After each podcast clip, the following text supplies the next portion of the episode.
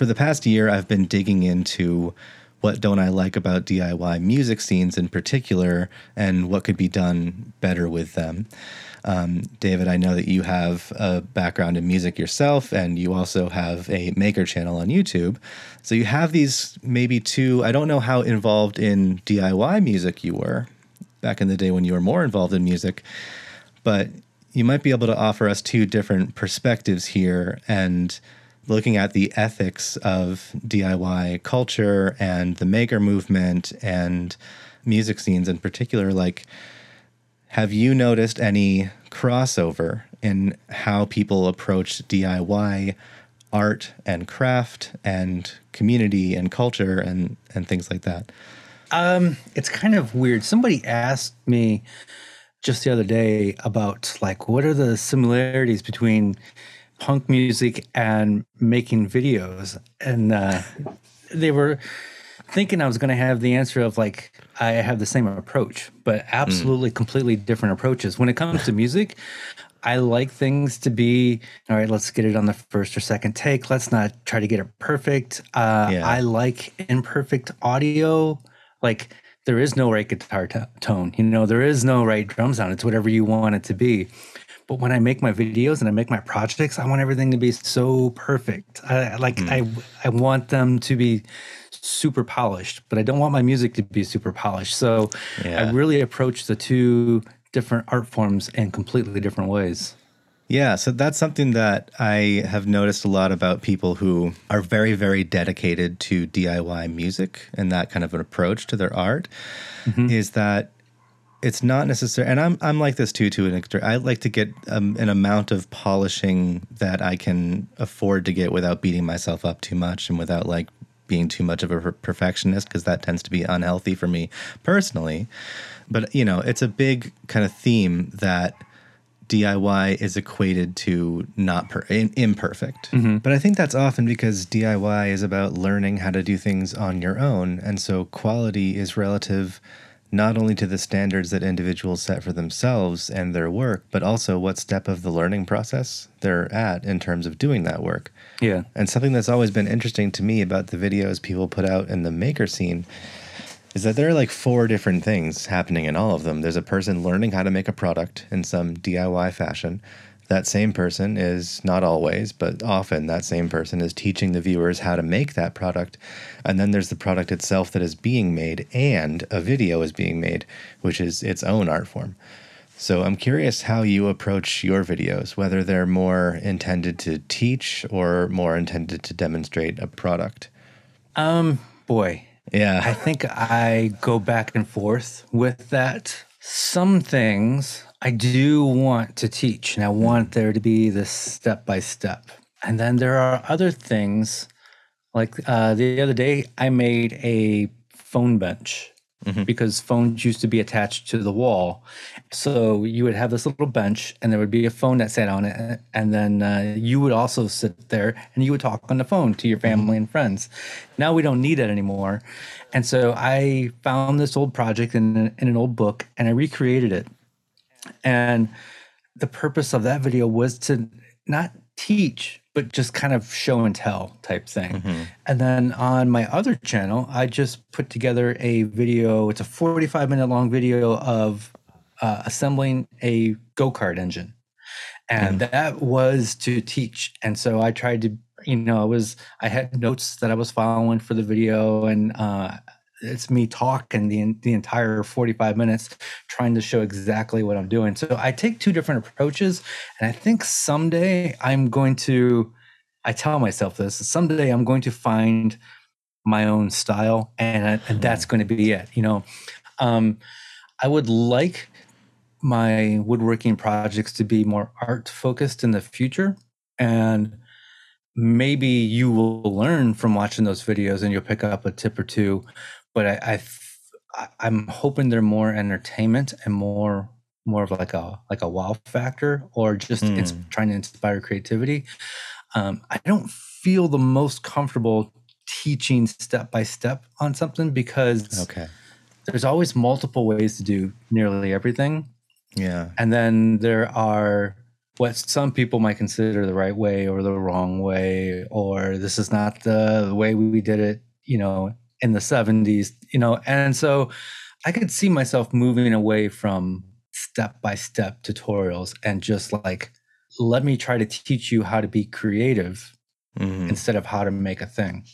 Well, I think that's an interesting segue into one of the things that I had written down, um, which is that I think that if we're talking about the ethics of, of DIY culture or a DIY approach to arts and crafts or anything like that, then we necessarily have to talk, I think, about how DIY tends to be more inclusive to people and tends to give people more of a, more access, whether it's a community event, whether it is a cheaper or more frugal way to get art made, or whether it is just like you can pick up a tip or two from a friend or from a YouTuber, and then suddenly you have more access to this this thing that you want to do. And so, one of the things that interests me about the topic of DIY ethics is that it allows more access to people. And so I think that I, when we're talking about music or when we're talking about a craft that you want to learn or get better at, you know, we're talking about inclusion. We're talking about the ability for somebody to just step into a new hobby that they want to learn or a new community that they want to be a part of.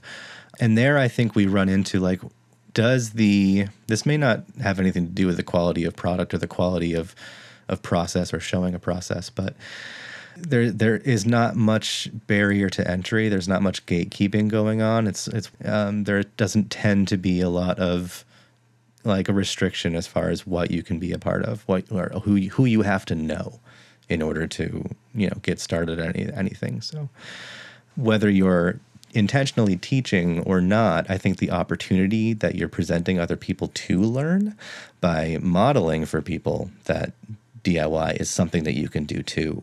Mm-hmm. Um, that's a big thing for me. Yeah, I remember, you know, back in the 90s, if you wanted to record your band, Yeah. you you had to go to the studio. Mm-hmm. And no, I, I- I even worked in, in a recording studio for a little bit. Like nobody goes to a studio anymore. Everybody has a whole like you can have as many tracks as you want on your computer. You just need a way to get it into the computer. And then mm-hmm. I mean, I had a four track back in the '90s, but those things were insanely expensive. You know, and Yeah. you know, as a as a 20 year old, I'm living paycheck to paycheck. I'm like, I'm saving up a few bucks here, a few bucks there to, and then my local music center had a like a layaway. Like, I wanted this four track, and I also wanted this drum machine. I will pay you a hundred dollars every week until I. Uh, until I can get it, and I paid it. And now, and, and and then it just felt like magic when I got home with these two devices. And and the thing is now with like, you know, I do mostly woodworking on my channel. Mm-hmm. Like anybody can get into woodworking now. You don't need a full shop full of tools and you don't have to go to a class. You don't have to know somebody who knows something about it. It's you, you can do a lot with a with a $40 jigsaw and a couple of YouTube videos now. And Yeah. with new digital tools like CNCs and laser cutters, if you have the money to get those things, that's basically an entire shop in one tool. And uh, the the barrier to entry is is far lower now. You can fi- you can find your way in and uh, and get involved. What is the culture like around that in the the makers community? Because I think, I mean, we're all familiar enough with the the music scene where there's kind of those two main camps of like some people say that the barriers to entry should be higher because back in my day, you know, we used to have to track everything to live to tape and like sit there with a razor blade and cut it. And then you have those other people who say like, who the hell cares? Like, Right. it's in your head, just get it out. And it's great that anybody can do it. Is there a similar effect in the maker scene? It feels like, and I could be totally wrong, but it feels like the older generation kind of looks down on the kids who can come in and watch a YouTube video and cut something up with a with a jigsaw.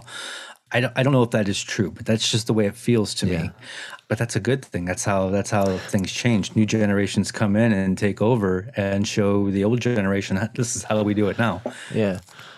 Know that stuff's always funny to me because you could like you could go all the way back, like with music at least. Like at a certain point, you used to have to have a string quartet in your living room in order to hear anything. so it's like it's, it's kind of a rabbit hole. So Yeah, I mean, I've heard you talk on your podcast with Bob and Jimmy about like trying to explain to people what it is you do, especially if they're from the older generation. And it's like if you you can call yourself a woodworker, and by golly, you've earned it. But you know, if you're trying to say to to like someone older, like oh yeah, I'm a woodworker. They're like, so what do you do? You, oh, well, I put stuff on YouTube, and they don't really get where you're coming from. Is it kind of similar to that maybe, where like if you were to say to somebody in the you know DIY music scene. Um, or somebody outside of that scene, if you were to say like, "Oh yeah, I go to like an abandoned warehouse space every week, and I I play a show in front of a bunch of punks who, who just pay what they can, and I'm not making a real living at it, but it's where I get my community fulfillment from." And you know, like it strikes me as as kind of the same where you know trying to explain to somebody who has had a lot of experience in sort of the i don't want to say dignified but m- more of like what was formally accepted as the norm then there's a generational gap kind Yeah. of a, a gap of understanding It's funny if somebody asked me what I do for a living, I'll answer that in a couple different ways. I mean, Yeah. if a 20 year old asks me what I do for a living, I'll just say I'm a YouTuber. And I'm like, cool. You know, if an 80 year old asks me what I do for a living, I'll just say I, I'm a woodworker. And then Yeah. if they dig into it, I'll just say, well, I teach woodworking because I don't want to. I don't want to explain uh, YouTube videos and and AdSense and uh, yeah affiliate marketing. So yeah that that doesn't sound uh, like the easiest explanation to give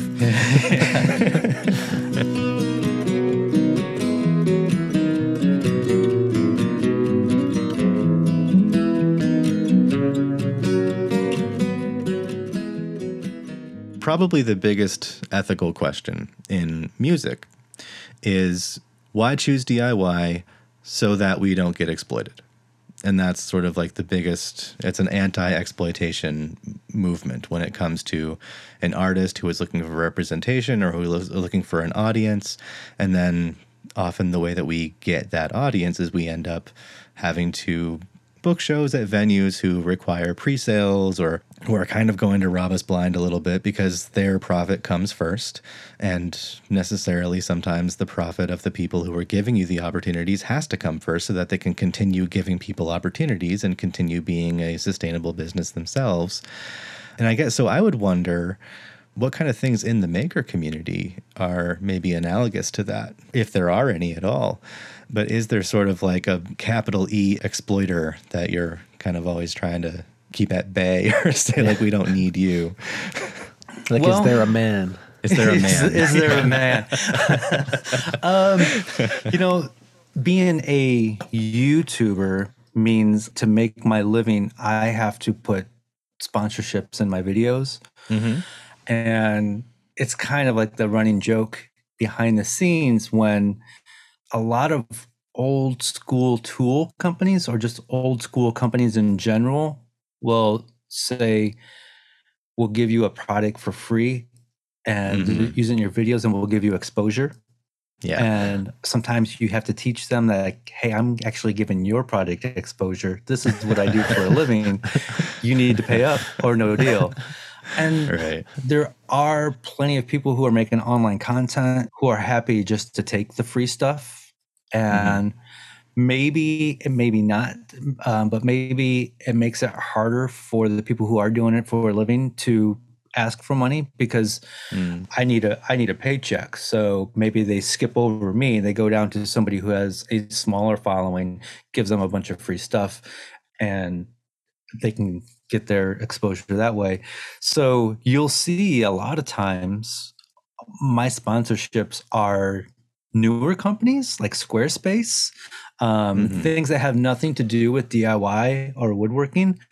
And I actually like I like the sponsorships that don't have anything to do with what I'm making because then they don't have any say in what I'm making in the video.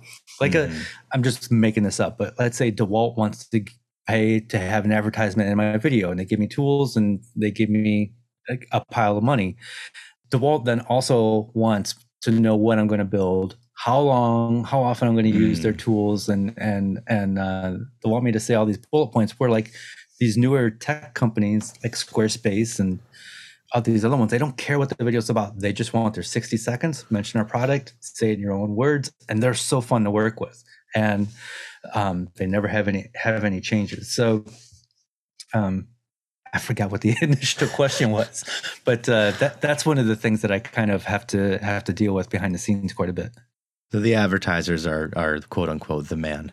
The, yes, exactly. Yeah, yeah. yeah. I, I could have said all of that in in, yeah. in, that sentence right there, but yeah, the advertisers are the man.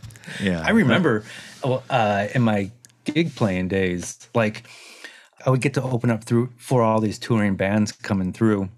Mm-hmm. And and the bar would be packed. There'd be 200 people in there, and it's awesome. We're playing in front of all these people, but then there are three bands, and then the main the headlighting band has a guarantee, and then the doorman has to make something, and then the bar takes theirs, and then we would go home and we have to split forty bucks four ways, and we are just like, mm-hmm. "What? This place was packed." Yeah. Um, I remember, but and I didn't get it then, and I do now. I have a friend who's just he's been booking shows for like 30 years at all these mm. different places all around town.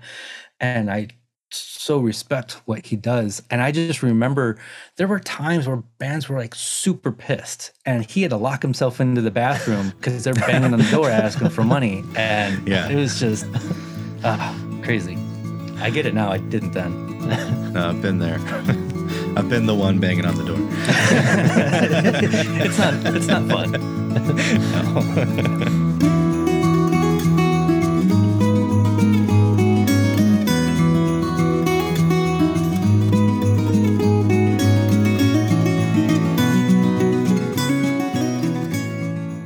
no. How would you define selling out?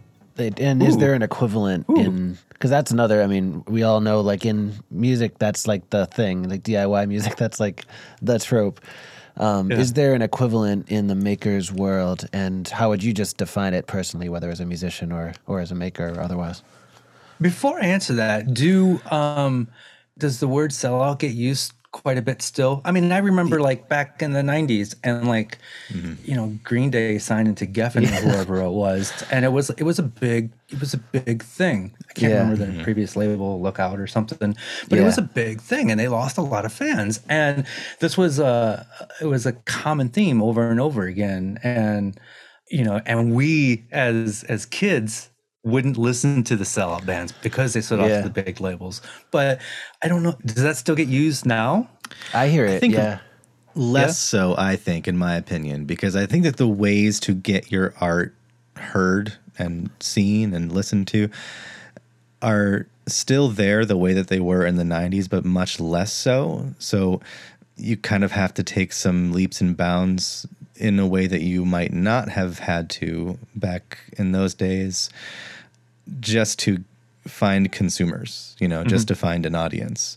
And so I think that, pro- yeah, probably sellout does get used a bit still, but probably less so because there are there's more an, of a necessity to quote unquote selling out.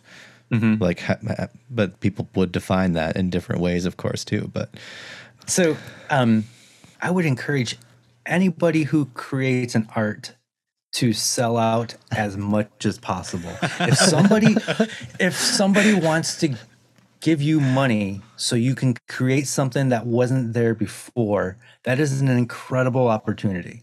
Mm-hmm. Um, whether you're a, a band or you make sculptures or you're a woodworker, not everybody gets to be creative for a living. Mm-hmm. And even though sellout you know in my day was a bad word i would I, I would encourage it so much. Now there might be people who would think that i'm a sellout. You know when i started making videos i was doing it for fun. I was doing it when i would come home from work and there were no mm-hmm. sponsorships. And now nearly every video that i put out has a sponsor in there. But those sponsorships and that money allowed me to quit my job and start my own business. And we're looking for bigger sponsorships and not to mm-hmm. i want to make more money but not to have more money i want to make more money so i can do things with the business i actually want to right. you know i have bigger goals like i'll sell out to anybody if i can accomplish these bigger goals of like i want to start a, an art center here in toledo ohio someday oh, and oh, nice. i want i want other artists to have a place to work on their art if they need to, or we can have shows. I've always wanted to book shows, not for a living, but I just I just would love the opportunity to to book a music show, um, Totally. have art shows, and when I leave this world, I want to leave behind some sort of art center that can run run without me. So I will sell for all the money if I can, if I can accomplish my dreams. Well, it's interesting. We had this conversation with a with a friend a few weeks ago, and that friend was saying, you know, uh, was defining selling out as when the when the balance of creative control shifts from you to whoever is paying you. Oh, okay. and so it's sort of like a ratio of creative control. But I, I can see where you're coming from too, where if you sacrifice a little bit of it to gain more of it later on, then mm-hmm. you know you can sort of temper your expectations. And yeah, sure, I won't have as much creative control for these projects because they're making me a lot of money. And from what I understand, you do you you run your videos by the sponsors, correct? yes, And yeah. So like they they can. I mean, you don't have to go into super specifics here, but like, what is the vetoing? Do they have veto power over a certain number of things? So my longest running sponsor is Squarespace, and I have a deal with them through the end of the year, Mhm. where I'll do um, two videos a month for them until the end of the year, and they want me to send a completed video to them for approval, but all Yeah. they care about is their sixty seconds and me Okay. putting their logo in the first 10 seconds just for appro- and so they have never come back and said this subject is you know doesn't fall within our guidelines they've never had any any say over that now recently i made this outdoor patio table and the sponsor for that video was the parent company is 3m and uh, they make this colored uh, vinyl adhesive. And so Yeah. they said hey we have this colored vinyl adhesive. We want you to do an outdoor project. Pitch us a couple ideas. And so i said well what if we do an outdoor patio table and it has panes of glass and each pane of glass is a different color used in your vinyl ad- adhesive and they said yes and so they actually had a little a little bit of control of what the video was about and th- Mhm. those videos are not as fun for me Yeah. but sometimes trying to create within parameters makes me a little bit more creative like i would Mhm. not have made that table if it wasn't for them i didn't need an outdoor patio table but they gave me these parameters and i'm like well i'll, I'll take that challenge and your money and uh, i'll see I'll, I'll see what i can do so um, but most of the time 95% of the time um, the man doesn't care what the video is about as long as i mention their product Well, that's why it's so interesting to me now, ethically, just the way that that whole idea has changed as even the ways of monetizing things and monetizing ideas has become more grassroots. It's like,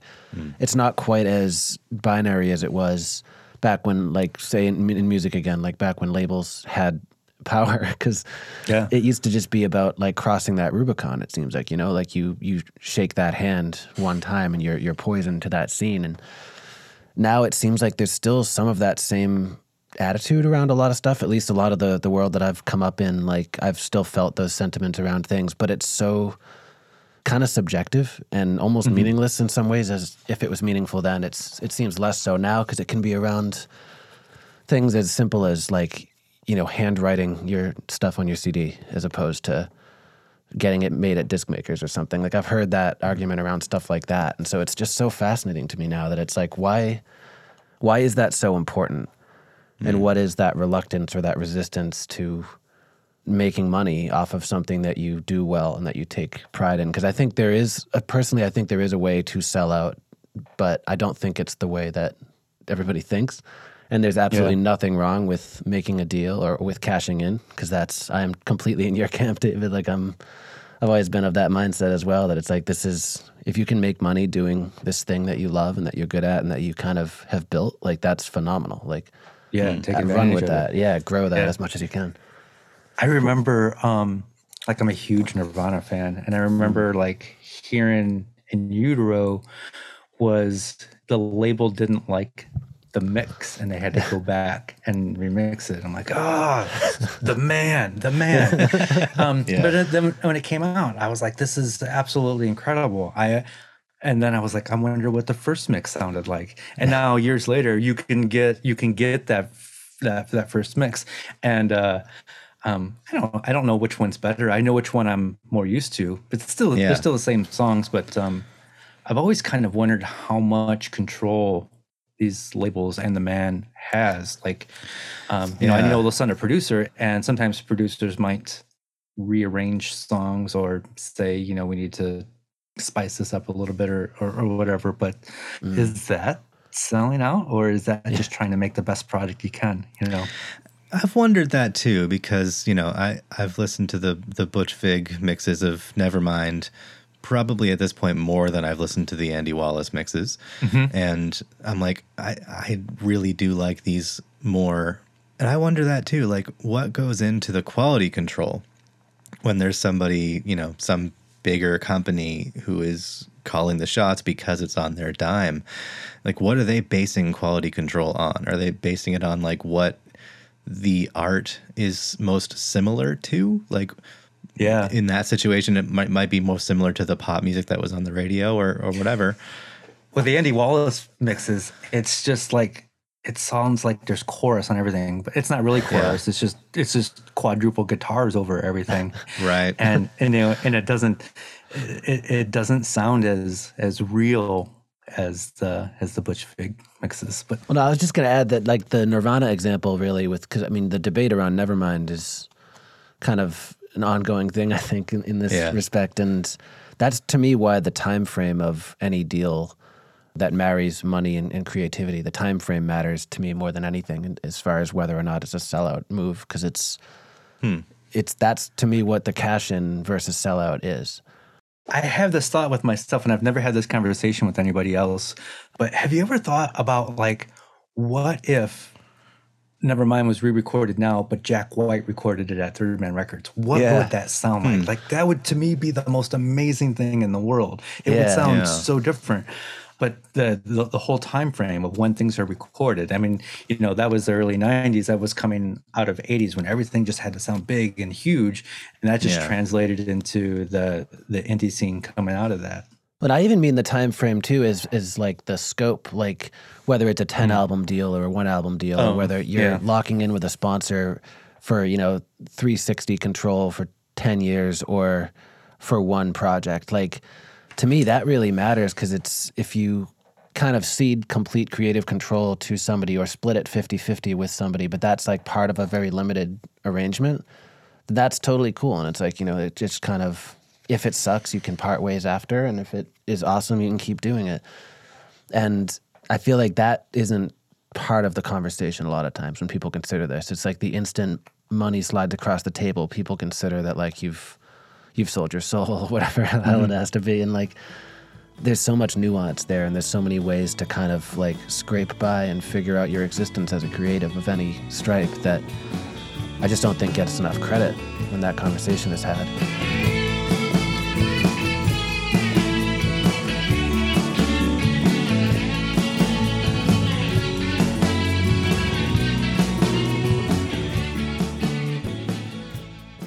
I was thinking about this earlier, and I think that the ethics of do it yourself come down to three things, primarily three things. And I'm going to call them the three C's. And they are commerce, community, and creativity. Um, so we've kind of already talked about the commerce, you know, like you're selling goods or you're presenting something that you are getting paid for. What are the ethics of taking money? And like, sure, if you take money and you can get to do that thing more, and um, there's nothing wrong with that.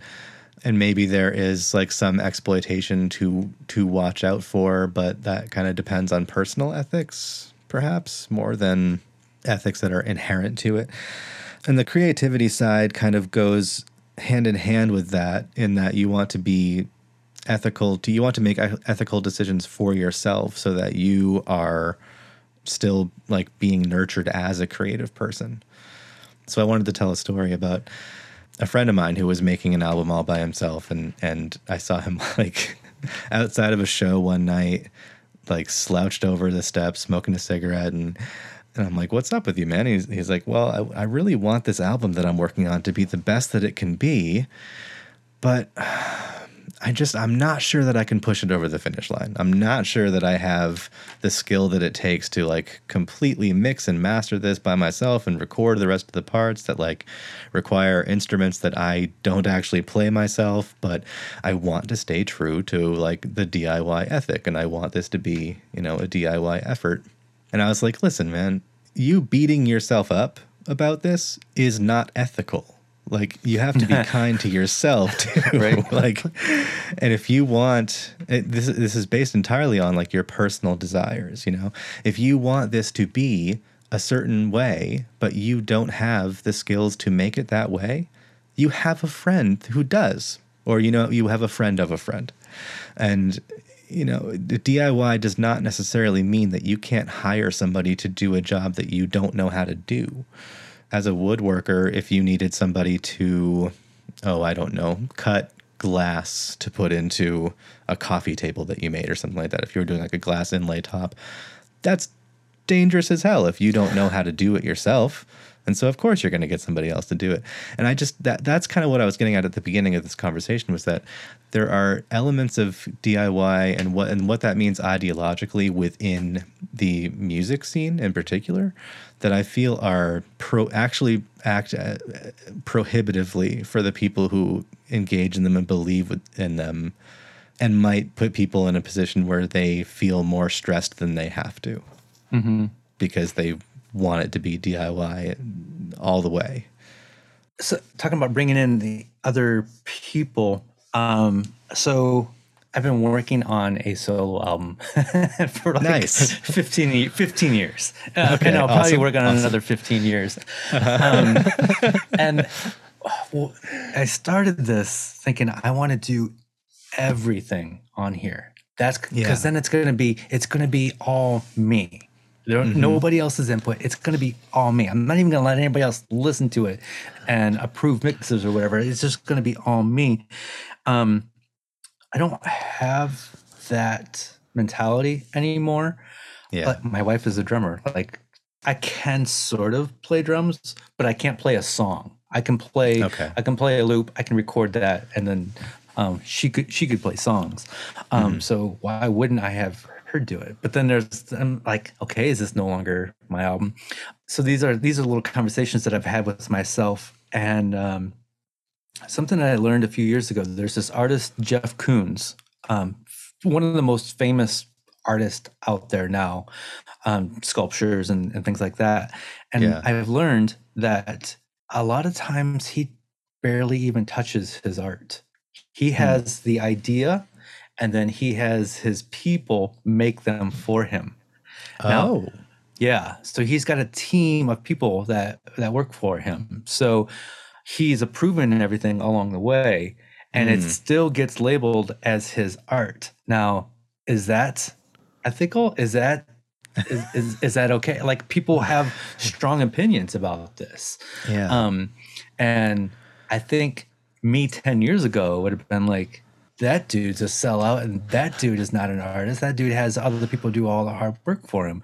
But me now, it's like, no, that dude knows how to execute a whole bunch of ideas at one time. And he is making a, it, it's it's hard to make a living as an artist. That's why everybody is not an artist because there's only Yeah. room for so many. And so if you can figure out how to monetize it and uh, and, and get your message out there, uh, he's found a way by having other people do it. And so he can he can work on multiple things at one time. Um, I don't know how you feel about that, but my my vision or my thoughts on this have evolved over time. That's interesting to hear too, because as a musician who doesn't play that many instruments, you know, I can play guitar, I can play a little bit of hand percussion, a little bit of piano, but if I want it tracked, if I want it like recorded on a song, I'm gonna call on a friend. And if you've ever had the experience of having a drum part in your head, but you're not a drummer and you're trying to explain it to a drummer how it sounds in your head, it's the most frustrating thing.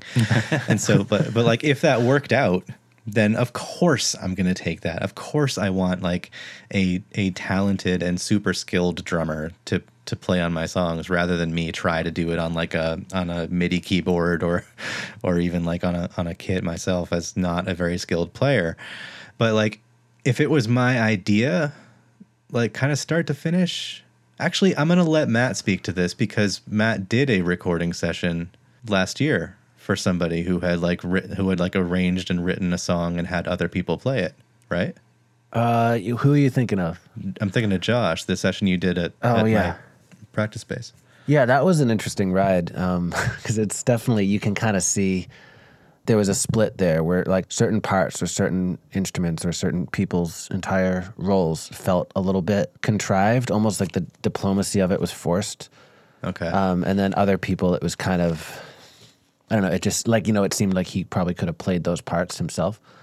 And then other people, it was like this perfectly placed, perfectly timed moment of collaboration where that was the person to do that job. And I've never done a session prior to that one where I was able to see that split so cleanly and see hmm. like, oh, this is when you delegate, like for sure. And this hmm. is Yeah, when you didn't yeah. and you should have. Because I mean, I've I've struggled with that too, actually, a lot. Like, and my feelings have changed very similarly. I think from when I started off, and I I don't know if this was the case for that session, but I know for me it was it was coming out of that insecurity. It was kind of that that like ego mm-hmm. of like I don't want anything to dilute the pride that I'm gonna feel in this work when I'm finished. Like this thing that I've kind of battled for, this thing that I might not feel great about now, but I'll feel really proud of when it's out.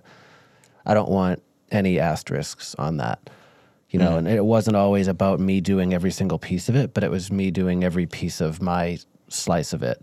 So it's like if like I was playing guitar on something, I wouldn't want to like give somebody a solo section if I was supposed to do the solo section because if people assumed that it was me and I had to say, "Oh no, actually that was this guy," it would just reinforce that idea of myself that I had as like subpar. And it I was just like you know kind of a kid mindset I think. Like I've mm. thankfully outgrown that to a large extent now but it it took a, a real kind of scenic route you know and it's it is funny how like as soon as you kind of take that breath and like let go of whatever strings there are attached to that like you just realize how much you can speed up and mm. how many different ideas and plates you can have spinning at the same time and it's freeing as hell and it's like take it all. Like i'd like to give all of this away so that i can just be moving. It's really hard to get to that point, though. Yeah. Letting go is really hard. Yeah. Because now it's now it's a now it's a shared idea and not and not just yours. But hmm. like, did, did I want it to be just mine for bragging rights, or do I want to put out the best thing that I can put out? yeah Well, and letting go, I think, in the way that you're talking about, brings us to the other C, which is community. And Matt and I are kind of a part of a particular DIY community that is mostly focused in music um, and things adjacent to music. But it, so, knowing a lot of other DIY musicians, I kind I have a lot of choices. If I wanted to have somebody that played a certain instrument play on one of my songs, I would have a lot of choices to choose from. I'd be exposed to enough artists that I know this person has their certain style, this person has their certain skill level, or certain they get that nice tone that I don't know anybody else that can get that. You know, so I'd have a lot of choices there. And when I think about the DIY community, it's a lot of people who are, I guess, not prohibitive to work with, you know, and that that's it goes back to what we were talking about earlier about accessibility. And I think the the, the best thing about DIY culture for me is that it's so easy to collaborate. Mm-hmm. And it's so easy for people to show their own brand. And it's so easy to, you know, if you were working with a record label and trying to record stuff, how many shots would the label be calling and how you know would they be the person hiring a session player to play on your track rather than you choosing the person who who has the sound that you want you know that kind of thing. So uh, being exposed to people who have their own sort of thing going on that's great. Allowing the opportunity for people to be included is even better. And i think that the community part of it for me is always like invite invite invite like mm-hmm. I, I used to run kind of an underground venue. And my big thing was anybody that needs a listening room that is only getting offered bars come here. Because like mm-hmm. as an acoustic player that plays kind of softer songs most of the time it's hard to find an environment where you can actually be heard. So i would say okay let's do acoustic shows. If you can't find a listening room if you're not being heard come here. And that's how i always tried to foster inclusion and so and in addition to that i've met a lot of of guitarists a lot of players who whose sound i know well now because I've been able to hear them that intimately. I can hear the intricacies in their in their playing. So if I wanted somebody with a particular like country blues finger style playing, I would know who to call. If I wanted somebody who's a great jazz player, I would know who to call. And so like just just developing a community of people around you through your DIY efforts. And then suddenly it's not so DIY anymore. It's much more do it together and less do it yourself, but to me it's always been a community building thing because if you're trying to learn or trying to teach or trying to get an audience or trying to, you know, consume good art by people, then you need to be surrounding yourselves with those people. And allowing those people to enrich your life means that you allow yourself to enrich theirs and it has to be kind of a cyclical give and take reciprocal thing. So I'm very fortunate that uh, there's a community around me that will mm share their projects with me. I'll, I'll get a lot of um, people who will make the projects and send me photos of things mm-hmm. that I've made, and then they make them. I, I, I love that so much. That is so. It's hard for me to believe that I would make and design. I would design and make something, and somebody mm-hmm. else w- would think I wanted to do that too, and then share that with me, and then it's even more rewarding when somebody says, I took that, but I changed this up. I did my own little thing here. What do you think? Or mm. like, I don't have the tools that you have, so I did it this way. And I'm like, that is abs- that's exactly why I do this is so I can get this kind of feedback and this this this involvement from from people watching. We're it's such a an amazing thing having the internet around to be able to do this. Like two of my best friends are my podcast mates, and we live hundreds of miles away from each other, but we get to yeah. chat and talk every week. I don't know. Are, are you and Matt? Are you, are you in the same town or are you far away? We're like forty five minutes away. Okay, yeah. but the internet makes the world so much so much smaller, and uh, the price you pay for that is also the haters that will tell you that you're you're doing it wrong. But mm. it's it's a price worth paying because of all of the involvement from from everybody else giving asking me to make this or giving me feedback or telling me i would not have ever done this if it wasn't for you like those those stories are just blow my mind so i'm not really involved in the in music that way so i don't know if it is the same for for for artists who are making content on whether it's mm-hmm. Instagram or TikTok or YouTube or, or whatever, mm-hmm. if they're getting that that same kind of kind of feedback. But w- what an amazing time! And of course, no matter what time you're in, you can always say it's an amazing time. But sure, yeah, it just it feels very special that I get to do this. Mm-hmm.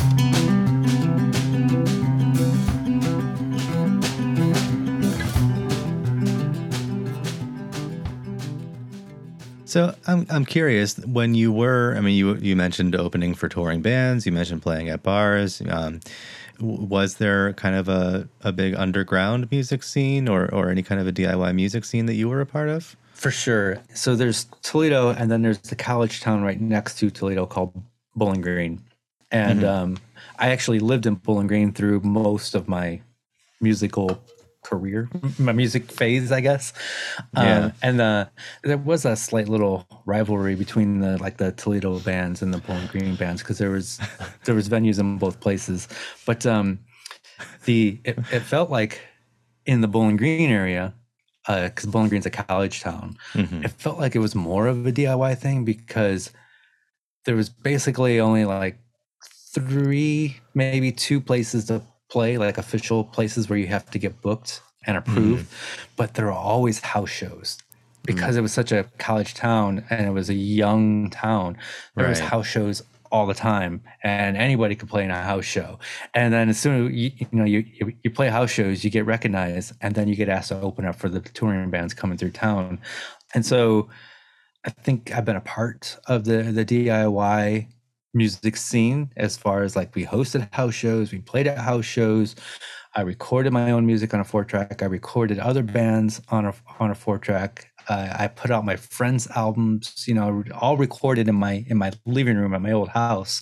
Mm. Uh, I felt like I was a major. I felt like I was a major part of the scene, and uh, that particular time meant meant a lot to me, just because yeah. it was it was so fun. There's always something to do. There was always music, and I only surrounded myself by other musicians. So all of my friends played something, and I grew up in the DIY music scene for sure.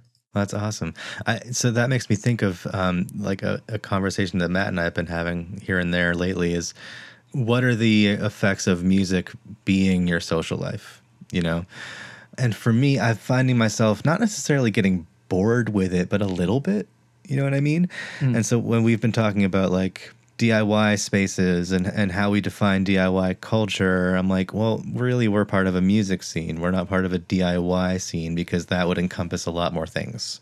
That would mean that like I have friends who do woodworking who could teach me how to woodwork. that would mean that um, we have friends who do I don't know any any kind of DIY stuff, of which music is a part and that's something that I haven't really gotten to experience that much. Except that you know we have friends who screen print their own T-shirts and and make buttons and stickers and stuff like that. Um, but it's all in the service of music still. And so I've been so I've I am partially wondering like is that a thing?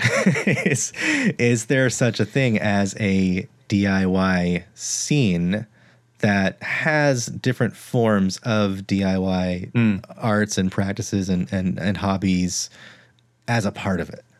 Like, is that something that you've ever run into? Well, so it, it it sounds like you you you use the term DIY as a label, and it makes me think of when I was in college. I had this professor, and I was having this conversation with him about I collected Dr. Seuss books, mm-hmm. and he told me, and this changed the way I, I I looked at things. But he said, "You know what I like about Dr. Seuss is that he called himself a doctor." And he, but he, but he did was not a doctor, and it was just kind of like, and I think about this. This is, you know, 25 years ago, and I think about like I can call myself whatever I want. I don't have to. I don't. It's not anybody else's label. If I want to say I'm an artist, I'm an artist. But to, to answer the question, there is um there is a handmade kind of like culture uh, here in Toledo, where this amazing woman she put together she she, she has a, a shop where she teaches sewing but then she brings in other crafters who can teach this type of craft and this type of craft. And then twice a year she has this huge handmade craft show. And it's and it's it's become huge. Like the especially the one that's before christmas thousands of people are going through her building and uh, and people are selling their crafts at these craft tables. And um, there seems to be this this awesome tight community of like handmade diy artists. And we all know each other. And i say we I, i'm not as involved as i once was but um, everybody know, knows each other. And it feels like this like we're it feels like it's diy against walmart you know? Like you can go to walmart and buy your christmas gifts or you can get something that's handmade you know right here by by an artist. And um this person who has the store it's called handmade toledo um she has a sticker that says diy as fuck. And i, I just i love that. I, I like I, I like that that just speaks to me so much. Yeah, yeah. Well, I, and I appreciate you calling out that I'm using it as a label because my whole approach here really has been if we're going to use it as a label, what can it do for us? Mm-hmm. You know, and and how can DIY one thing teach us the benefits of DIY another thing? For instance, if I'm a DIY musician, I'm using all of the resources at my fingertips to do to make the best thing that I can make. Now, to be fair, I don't always outsource when I should outsource. I'm sometimes a little bit too hard on myself and not quite ethical with myself in the way that I make myself suffer. That's another story. But um, but like that, I think has made me a better cook. It's made me a better baker. It's made me like, how do I look at resource? I look at resources differently.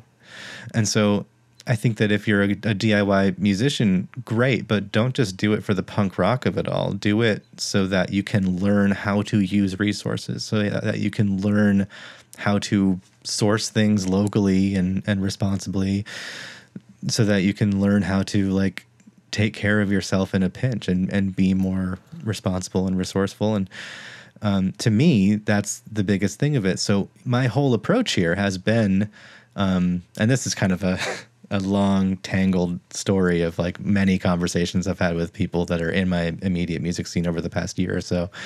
But my approach while having these conversations has been if we're going to call ourselves DIY, then where else do we need to recognize that effort is being put in and that like resources are being used in a in a wise and responsible way?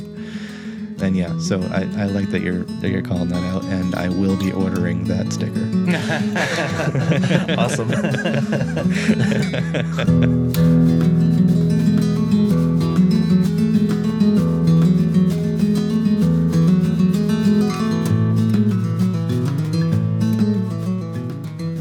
Matt, anything that you want to add? No, I've just been kicking around like very broadly. Why do you think these ethics are so important hmm. to DIY cultures of any any type? Because I mean, the this theme is kind of recurring across a lot of different corners of the industry that I've interacted with so far, but also just it seems like other other industries, other cultures, even just like from touring and stuff, like seeing the same I don't know, like the same general ethical codes in so many different towns and so many different genres and stuff. It's just, I mean, again, that's more specifically to music, but it's just something that I, I wouldn't have thought would be so universal. And I'm curious if you guys have any ideas why that might be the case. so it feels to me like we we go in in waves so like the diy world as i know it like uh, the handmade world i think that has exploded over the last six years because that all kind of went away. Yeah. schools stopped offering industrial arts and woodworking and art classes are going away and less music classes. And we have amazon. You can get whatever you need or, or just what you what you want. And um and we just reached this like tipping point of like we can make things ourselves. We not everything has to be mass produced i don't have to have the exact same thing my neighbor has. I can make this one of a kind thing. And you know we'll, we'll probably always have this way. It's like when i see music you it's easy to divide music up into decades. You i, I think of a certain sound in the 80s and thir- certain sound of the 90s and in the 2000s and um it's just because there's there's these there's these different waves you know the uh, the alternative underground indie scene in the 90s exploded because of overproduced hair metal of, of the 80s and i'm not dissing any of that because i'm guilty of listening to just about everything.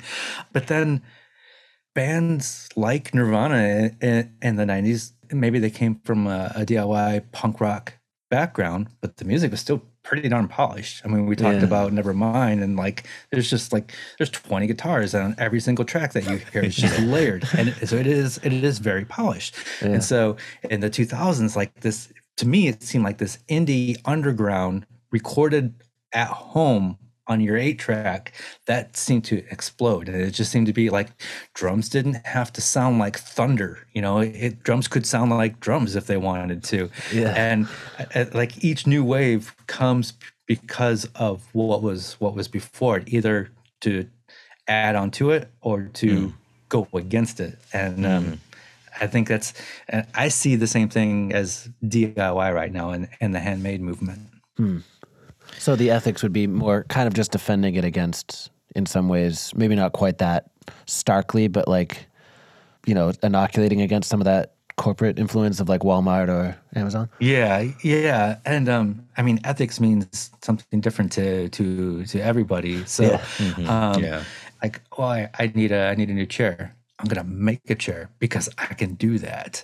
Um, to me, maybe it's unethical for me to go to IKEA and, and go get a chair, but then the next day I might change my mind. I'm like, no, I would rather make something else. I'm gonna go buy. I'm gonna go buy that chair. So my my my ethics uh, is uh, it, it evolves or de-evolves all the time. Yeah.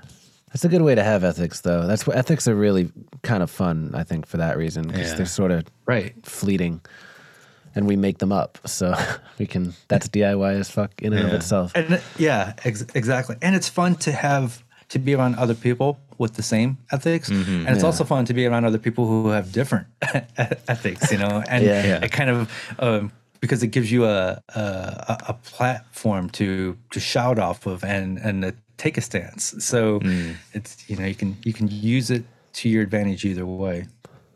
Do you see any parallels in, in previous generations or previous industries, even to the way that these ethical codes are shifting now? I mean, if they are codes, like if we can codify them that much, like I really kind of, at least completely from the outside, I really think it's cool what's happening in kind of like the YouTube space or in the makers space. Like the fact that, like we were talking about earlier with selling out, like you can monetize, you can commercialize some of this stuff and essentially give yourself longevity that you wouldn't have been able to have if you're, say, like, you know, any punk band, like living you know 15 people to a room and, and recording in the house like eventually that stuff tends to crack at some point, whether it's because people just can't take it anymore physically or, you know, life just changes uh, or the neighborhood gets raised because all of a sudden the bands get famous and it's good for condos. Now, like, whatever it is, like, at a certain point, it's almost like if you're too.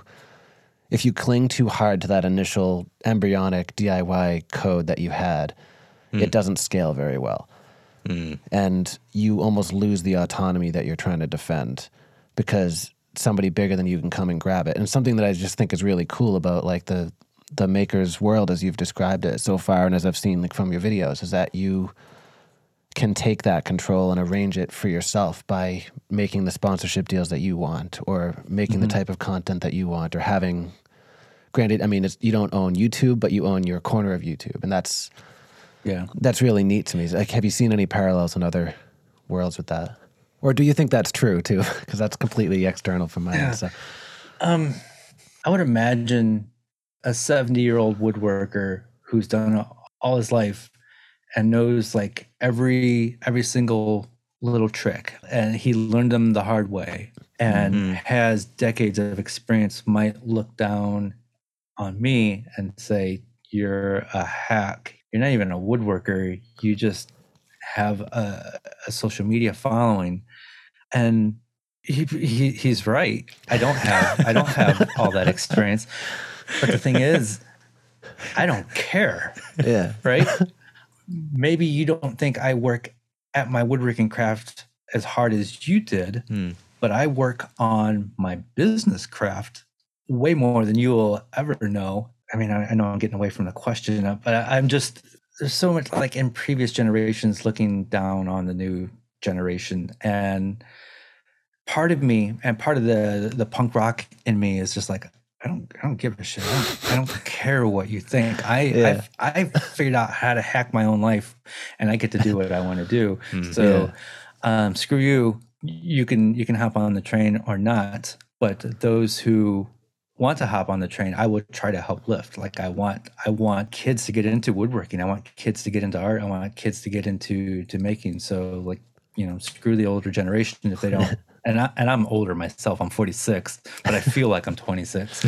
Um, but I, I feel like uh, the kids is uh, where we need to focus because things are going to change. So, you know, 10 years from now, it's going to be a totally different scene. 10 years from now, I, I don't even know where music can go DIY 10 years from now. Like, is everybody just like humming into their phone and then it translates it into MIDI and then all of a sudden you can you can turn that into any instrument that you want and put out your album in in a matter of two days? Just from, i don't know. Like you can do that now but maybe maybe 10 years from now that's that's the norm. But musicians now are like no in my day we we had to record 128 tracks in pro tools yeah. and that was the that was the only way that you did it you know and we didn't quantize. You kids quantize, quantize these days.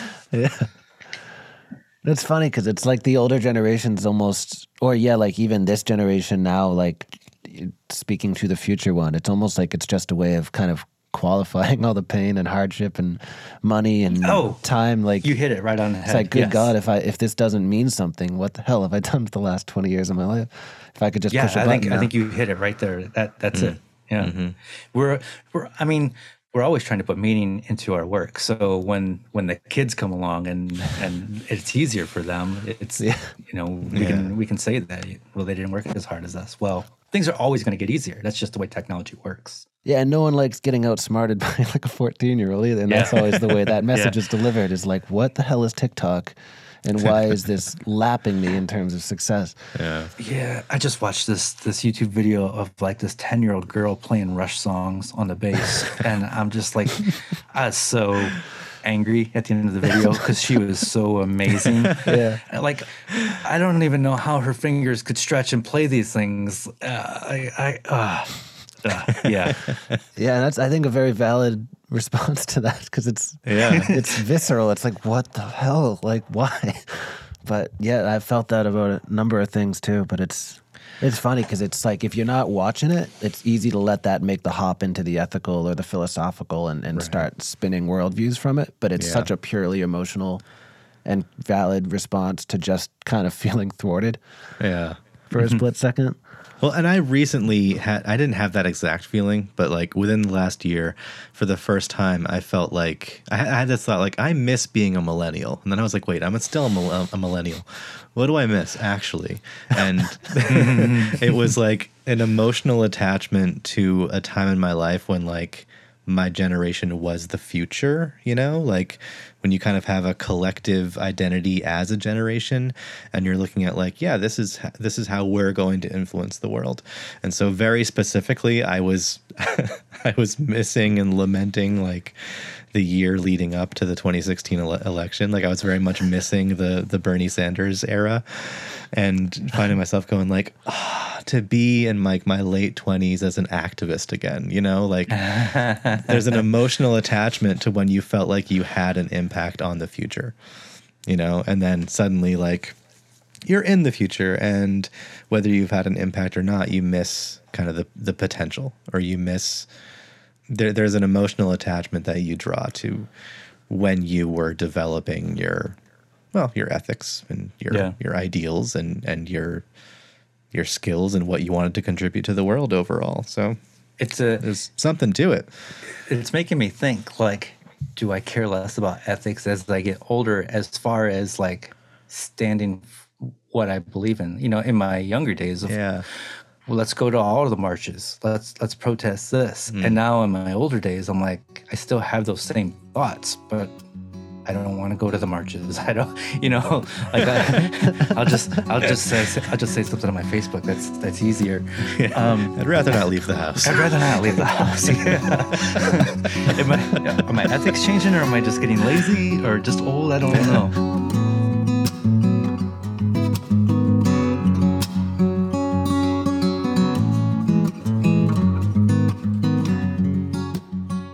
Well, I had one more question, and it, it could re- lead us down a whole other rabbit hole, so we don't really have to go into it. But um, because doing something DIY often means that you can like source things locally, or you can share stuff with community, or you can like you know be a part of your own learning process and en- enriching your own life. Blah blah blah. All the stuff that we talked about this is a dumb question, but is DIY inherently more ethical?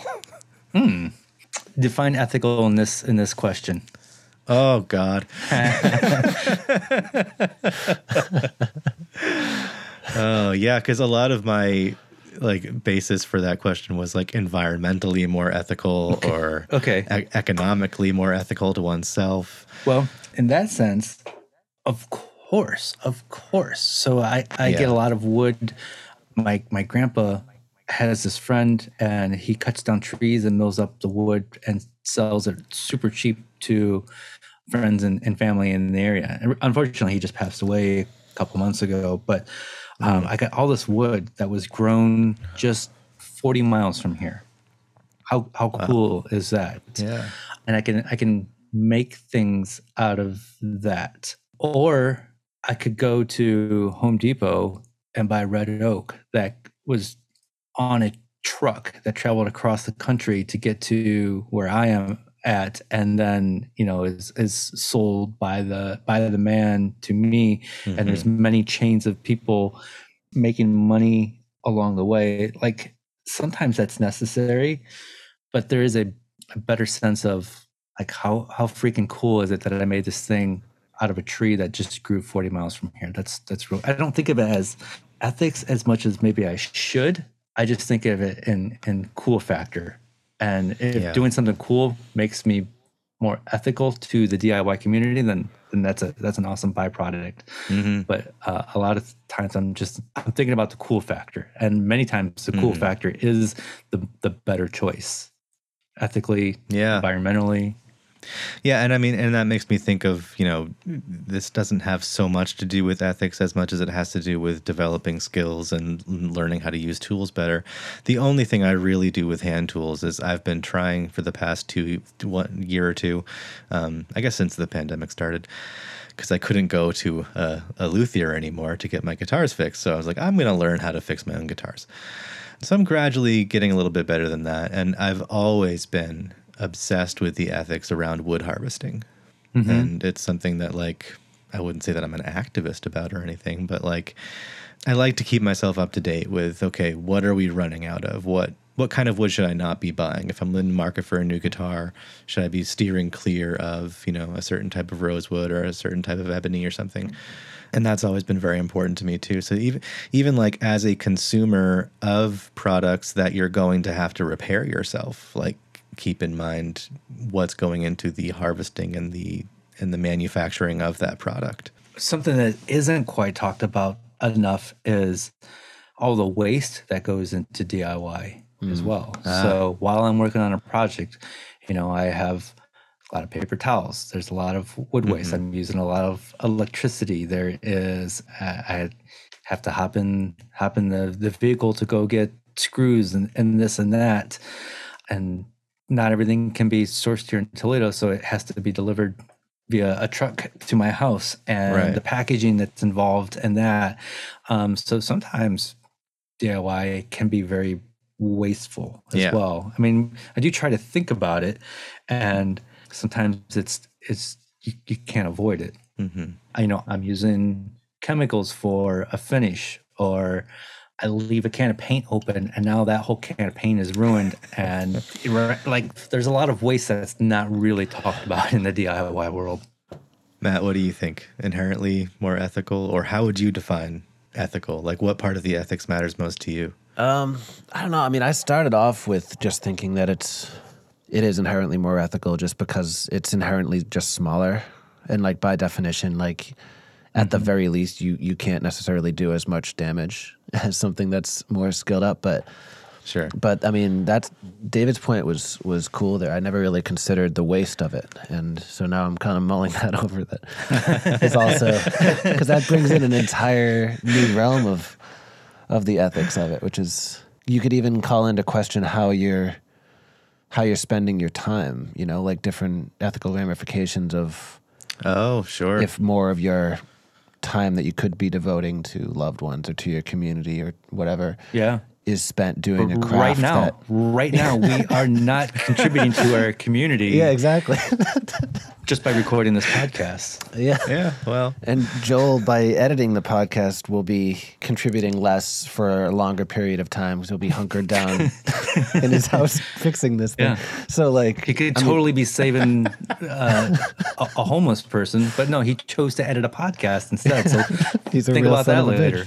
God Yeah. damn it. No, but I mean it's it's interesting. I don't know if there's anything besides some form of a balance that you can strike. Like I don't know if there's an, a more ethical or less ethical side as much as there might be just a kind of correct, almost utilitarian balance of things that you can that hmm. you can hit. I, I think a lot of times it's just being aware. Yeah. Aware of, of what you're doing, aware of what you're throwing away.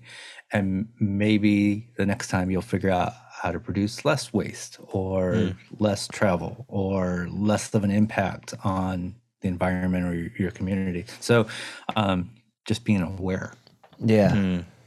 Well, and like I said earlier, I think a big part of the the ethics of it is is to be if you're a creative person is to be kind to yourself in the creative state and maybe not demand perfection or demand so much time of yourself that you deprive yourself of community that you deprive yourself of whatever service you could be to to something else.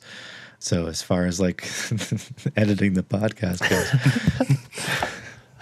you know, ideally I have some some sound presets that I plug everything into and it that does a lot of the work for me. Uh, Do I have good ones set up? Yes and no. Like I always think that they can be better. Cuz I I'm a perfectionist and then I'm not kind to myself and then I do waste a lot of my own time when I could be keeping other connections alive, you know? So Is it ethical that you're using the preset and not treating each audio track as a unique individual? Like you can go really deep with this. yeah. That's why ethics is the shit, man. That's like it's so fun. yeah, you can just turn them on themselves. It's it's awesome. It's Yeah. the best. Yeah. No, uh, so I, I mean, I think that that has so much to do with personal fulfillment, and I think it has so much to do with, especially when it comes to art and being a creative person and creating a product. How are you viewing that product, and how are you viewing the impact that it has on you and the world around you? So, if it has a, if it's less expensive for you to get it into the world because you're doing it yourself and not paying somebody else to do it, then it has a good, a positive impact on you. If it has a negative impact on the environment because you ordered like 20 piecemeal things instead of a, a kit or something like that, then maybe that has a negative impact on the environment and maybe do it differently next time. And, but then, you know, the personal fulfillment part of it is also how much can you afford? I mean, this isn't how I would approach it, but how much can you afford to be caring about the environment? And can you leave that up to other people who are activists so that you can kind of do your thing a little bit more? I don't agree with what I just said, but some people probably approach it that way. And, um, you know, they, they know, well, at least there are people who are doing their part. You can always, I mean, if you feel like what you're doing is wasteful, you can always make up for that by reducing your carbon footprint in another mm-hmm. area of, of your life. So, like mm-hmm. sports, I love F1 racing. It's like it's like the only sport that I that I really care about, and they they have combustion motors that spits out carbon into into the air, and they travel around the world to run these races. That's a huge impact, but they want to be carbon neutral by 2030, and so mm-hmm. Maybe you have a gasoline engine that does harm here, but you balance that out by reducing that harm in another place. And it's just like Matt said, it, it- there's a there's a balance. You have to you have to do one, and as long as you're aware, as long as you have goals, as long as you are pushing forward, may, maybe it's okay. Maybe it's okay to mm-hmm. have some waste. Well, that's why I liked the point about the awareness of it because it allows you to be more adaptive, and it I think it gives a little bit more credit to, like I was saying earlier about like the the time frame of a you know a financial dealing or something. Like you can kind of apply the same logic here, and I think the biggest hang up in a lot of these types of conversations and different DIY scenes and things that have been around is just the idea that once there's a semblance of a decision that needs to be made, it has to somehow be codified and has to somehow go into this big kind of rule book of like this is this is what we stand for, this is how it's done, and you know we need a quorum if we're gonna um, change the feelings around this at all. And I think that's where a lot of unnecessary waste happens, and where a lot of hmm. kind of I don't know, just consternation happens that doesn't need to. Hmm. Because like you're right like if you see like okay yeah this is going to be tough to change these engines out right now but we can change what the ship is powered by that gets these things to mm-hmm. Europe next year like that's a much healthier way to address it. That's probably a much more effective way to address it environmentally in the long run. Mm-hmm. And it lets the fans keep getting what they want. The drivers keep getting what like it's just a much more holistic solution. But come the next moment there's going to be another decision that needs to be made. I think it's it's really important for large corporations, let's say F1, to be ethical and to be aware of the impact that they have because they are developing technologies that actually trickle down into other businesses. So right now the the race cars, it's a combination of a combustion engine and electric. And Okay. um, every so many years they, they move the power band to more electric and less um, reliant on the combustion engine. And eventually down the road, it'll all, it'll all be electric. But the technology that they use to develop that then goes down into automotive manufacturers. And then mm-hmm. that trickles down into your lawnmower, right? Yeah. Like it, like, so I think it's more important that we hold accountable these, these large corporations and businesses to do the right thing because they mm, have yeah. much more of a negative impact than mm-hmm. us as an individual. I like how Matt put it earlier. It is one of the reasons to do something DIY to inoculate yourself against corporate interests. And one of the things that I had written down a few days ago when I was thinking about this topic was that a lot of people equate DIY. I mean, we already talked about how eh, putting a label on it can mean a lot of different things, but I think a lot of people, when they think DIY, one thing they might think is doing a lot with a little and with limited resources how can i you know do an amazing interior decorating job or something like that using all reclaimed materials and and and whatnot? That's doing a lot with a little. That's not putting a lot of environmental demand on the project that you want to accomplish. Or that's not you know the opposite of this would be doing a little with a lot which means a, a lot goes into having something shipped to you. Maybe we define a lot as the amount of corporate interest that is backing you. But then, like, what you put out is just a minuscule piece of that corporate interest and so doesn't have as much significance to you or significance to them and like you're ultimately not cared for as much as you would be with a if we're talking music a smaller record label with a more intimate relationship with their clients you know so that's one thing that i thought of earlier is looking at it as doing a lot with a little, because the opposite, doing a little with a lot, is not practical and in a lot of cases is unethical. Because if you're demanding a lot of impact and a lot of burden on the environment or on whatever else in order for you to accomplish something, then I think it's about balancing the scales in a way that makes sense for both your own fulfillment and the fairness that your actions have to the world around you. Mm-hmm.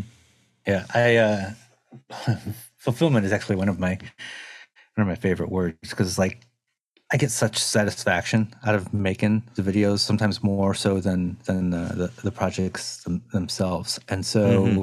I think if if you're of the right mindset, your fulfillment will naturally be the right thing, right? Mm-hmm. Like if you yeah. if you are genuinely genuinely a good person, fulfilling yourself first, thinking about yourself first, should have a good impact on the world.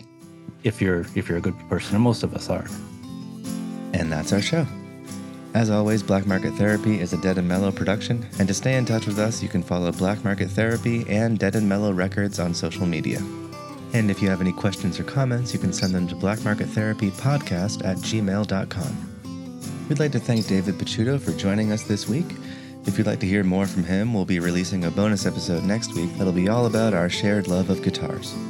And of course, be sure to check out his YouTube channel, Make Something, his podcast, Making It, or any one of his books on DIY woodworking projects. We'll see you soon.